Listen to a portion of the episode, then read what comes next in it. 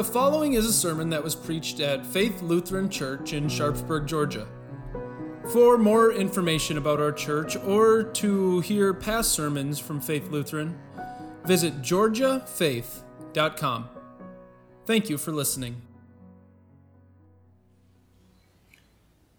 That scene in Mark chapter 9 was quite the commotion. Bickering, fighting, finger pointing.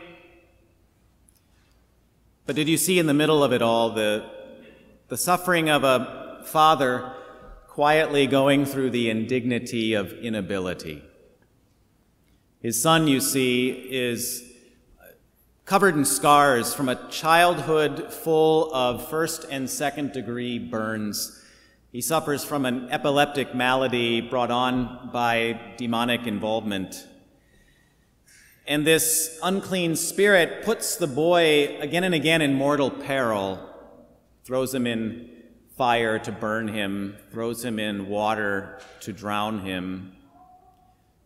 Kind of makes you wonder how many cold nights in Palestine were colder because that father didn't want to take the risk of what would normally be so routine, just lighting a fire to keep the house warm.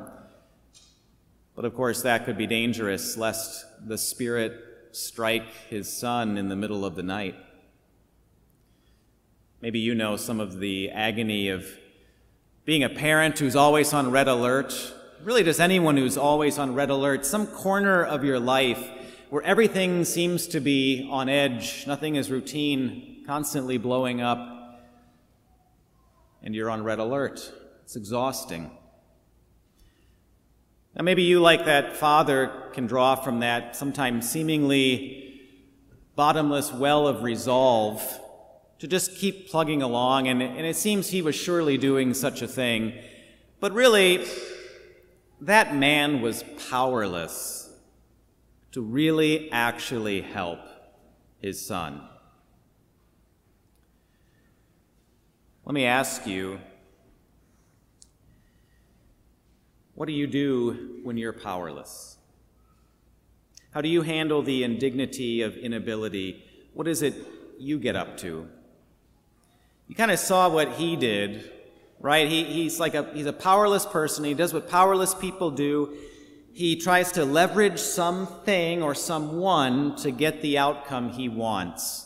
And so he uses this tactic on Jesus, one maybe he's used before to prompt people into action kind of this dare, a little bit of a dig. If you can, Jesus. I mean, you can help, but only if you can. So, you and I, you know, I ask about our, us because I think powerless people are the only kind of people there really are. And I also think that's kind of what Mark is getting at in the way he presents this scene to you and me as readers of his gospel there's a whole list of people, all these characters, and every last one of them, whatever it is about them, we see that they're powerless. The, the Father, for all of his endless investment of anguish, is powerless. The disciples of Jesus, we hear that they, in spite of their past success at exorcism, have now totally fallen on their face. They're unable, totally powerless to help the boy.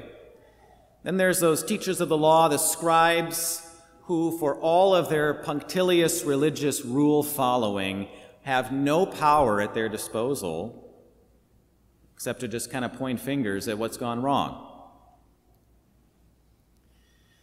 So everyone is powerless, especially this poor boy whom we don't want to forget. He's a powerless person surrounded by powerless people. And so the disaster on display in Mark chapter 9 is what happens when the power we think is at our disposal in some way or another turns out to be powerless. Kind of like when you you go to a light switch and you flick it on and you expect the light to come in, but, but nothing happens. You're left in the dark. Something's broken. So maybe you try again. Click, click, click. Still nothing. So, what are the switches that you throw to try to bring some light where there's darkness, to bring power, to get power flowing in your life where there seems to be no power.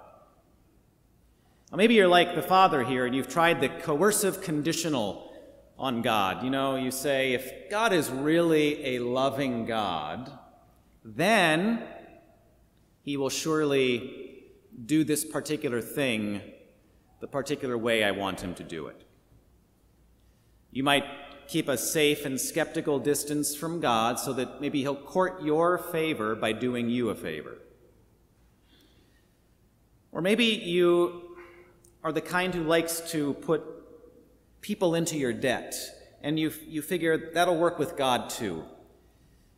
You say, uh, God, I have done this good and glorious thing that I know you command in your word, and now I think you are going to have to repay me to even out this debt that I've put you into. Are you kind of the one who scratches God's back so that he'll scratch yours? Or maybe you, you like to impress as a way to get what you want. You can try to impress God. You'll say, Look at my track record of spiritual achievement. This surely means God is on my side and I am on his, for God would surely want someone like me on his side, and so I can count on him to deliver the good things and the good outcomes that I want and when I want them. This is where you start to look at God as if he's that emoji which, instead of eyeballs, has stars for eyes when he looks at you. Then the really pernicious thing about this is we can take all of these, and if we're not feeling like we want to move upward, we can also use them in reverse to move downward. Each one of these conditionals has a, a backwards way of looking at it. You might say, well, because I'm such a spiritual failure, that must be evidence that God has no desire to have anything to, to do with me. Or because God has not repaid me for the good things I've done, I must conclude then there's no point in doing them, no obligation to do them, no good that comes from them if I'm not getting some good out of them myself. Or you might say, well, if these bad things have happened to me, then surely this proves that God is not a loving God. Or if he is a loving God, he at least has something against me. These are dark conclusions that lead to dark places. Sometimes it leads to violence violence against someone else, violence against yourself, maybe. Perhaps a, a dark depression a, a sort of cynical skepticism, maybe even a suspicious kind of mania that, that the whole world is conspiring against you, that there's a devil lurking under every rock, and if you're not constantly on the lookout, it's going to jump. Quite a commotion in this scene, quite a commotion in our lives, in our hearts, in our minds. And what does Jesus have to say about all this? We heard about it today. He comes in and he kind of has a lot of pretty seemingly impatient things to say about it. He, he starts by rebuking. First, he rebukes the people pointing fingers at each other's failures. You unbelieving generation, how long shall I put up with you?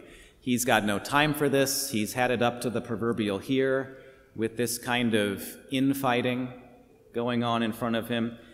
But the interesting thing, I think, is that he seems to really take exception also at the father's faithless attempt to leverage him into some kind of action.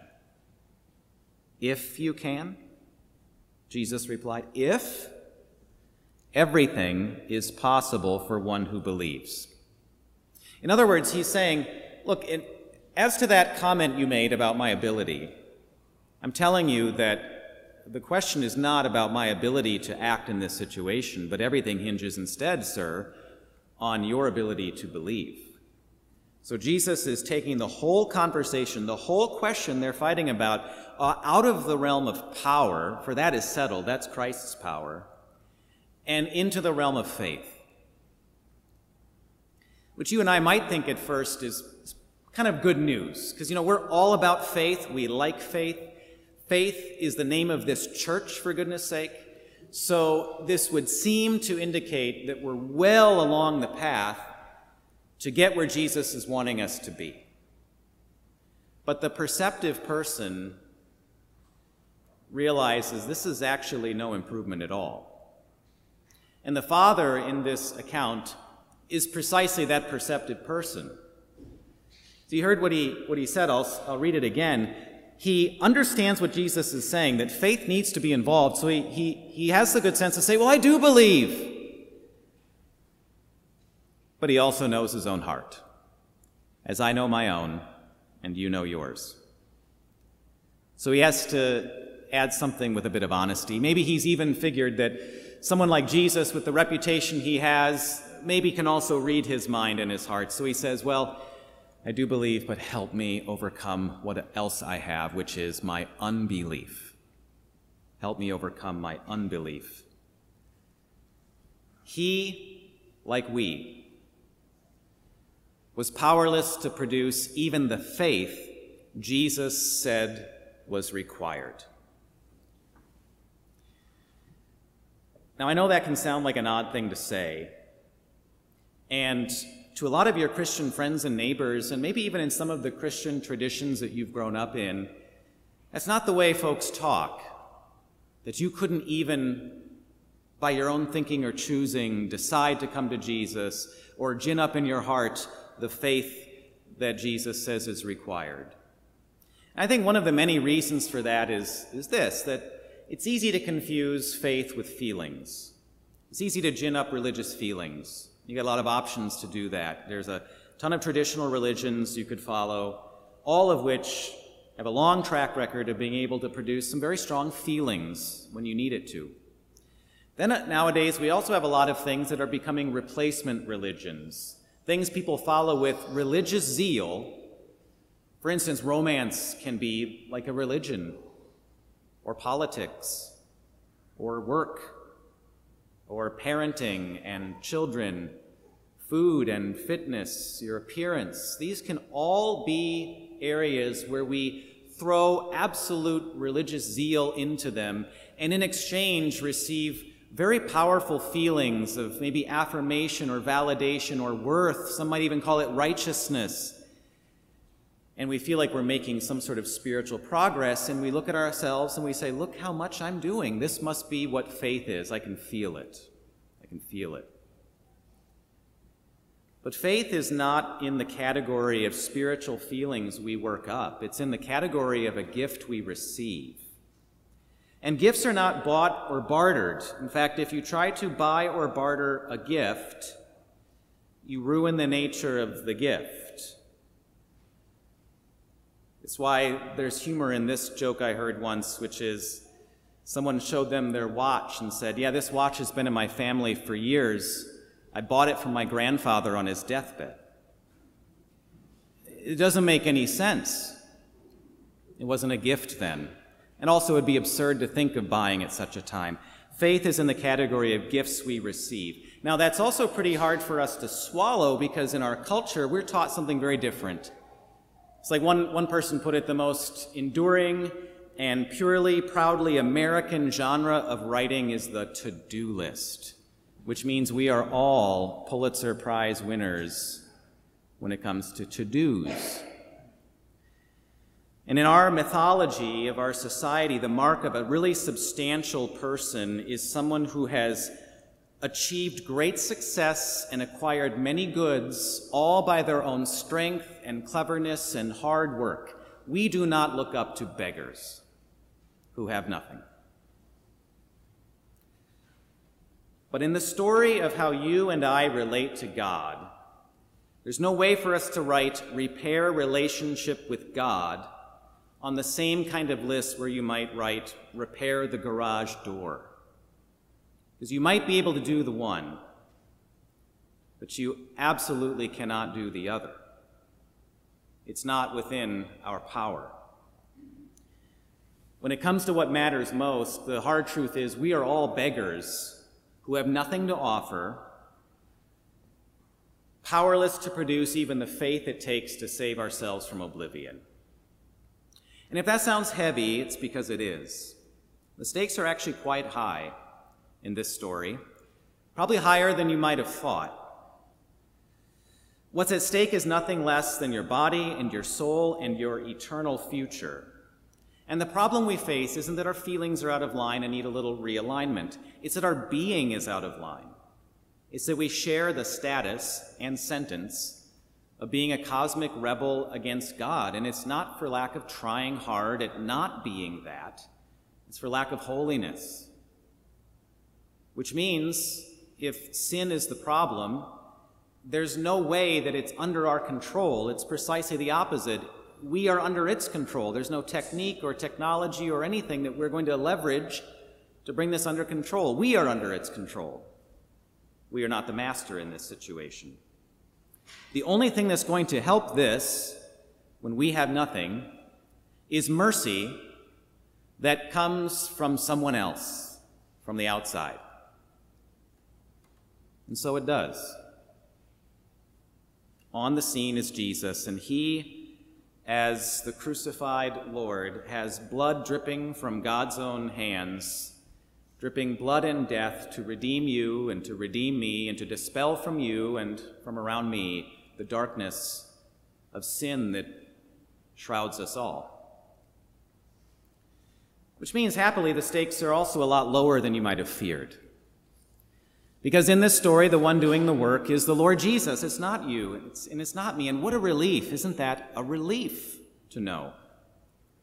The one doing the work is the Lord Jesus Christ, and his work is signed, sealed, and delivered once for all to the saints, to you, to this body of believers. You don't have to leverage God to get this gift. You don't have to coerce him. You don't have to offer anything to receive it. It's not the way it works. Alongside us, powerless people, and powerless people, again, are the only kind there are, stands the Lamb who was slain. And though he was slain, he is mighty in power. He holds the sword of the Spirit, which is his word. And he brings you into his church, so that Christ's church now, under the banner of Christ and his victory from the over, uh, victory over death and his resurrection, you are now the, the church of Christ, standing rooted in eternity, spanning time and space, terrible as an army with banners. You're a spectacle of brightly baptized believers whose donated glory fills even demonic eyes with stabbing, searing pain. For you who are in Christ are in the light that no darkness can overcome, so that all the darkness is dispelled and all that's left is the light of Christ that is yours.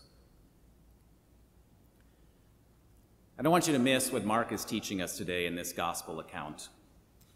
The Lord Jesus did step in with power where powerless people could do nothing. He, he spoke up. He said, You deaf and mute spirit, I command you, come out of the boy and never enter him again. When the light of the world was on the scene, no darkness could stand before him. But the point of Christ's healing power on display is not to make us say, well, now how do I get that same thing to happen for me right now at this time? How do I go right back to where I was before? Get God to do the thing I want and when I want it. It's not to make us say, I want that outcome. It's to make us say, I need that Savior. I need Him more than anything else. And that would be enough. Because Christ does not promise to intervene in every circumstance in life. That's not his promise. And until we've gone through the grave to our resurrection as well, we will still be subject in our bodies and in our minds, subject to the curse of sin and its effects. But Christ does promise, and his miracle today does display the truth of this statement that there is no moment when a believer in his name who has received faith in him as a gift can ever say there is no hope in this moment because we know it is not true. There's never a moment when the darkness has the power to overcome Christ. There's never a moment when his promise of new life and forgiveness is null and void. Christ has died to redeem you and Christ will have the prize for which he has died. Nothing will stand in his way. No darkness, no power can undo what he has done. And even more than that, since Jesus knows that we are still subject to the curse of sin until our death and resurrection, he actually, in his power, turns even our moments of darkness into moments where he actually draws us closer to him and reveals his glory in even greater majesty. That's what the, whole crucifixion was like that. And so we, with cross shaped lives, experience the same thing that the true majesty of God's power is most visible when all your resources have been proven powerless. Now, I'll make this part quick because this sermon is about Jesus and not me. And because Pastor Schrader did give me strict orders not to preach for 30 minutes, like I did the last time I was here. but some of you know that my, my daughter is a cancer survivor. She had leukemia and now she doesn't. And for this, we are, we are just very joyful. In fact, I would say that I, I think it's the case that the most joyful day of my life probably was the day we got the phone call from the doctor saying that she was in remission. And just what a, what a joy, and, and maybe more than that, just what a relief that was to, to have that news. But I am 100% certain, absolutely, that, that the greatest peace I have ever known was actually the day she was diagnosed, which is not something I would have expected. However, I do know that many who have gone through other suffering, they would say, no, I, I think you could have expected that. Because it was at that moment that all my resources, whatever I could bring to bear as a father, had, had no standing anymore.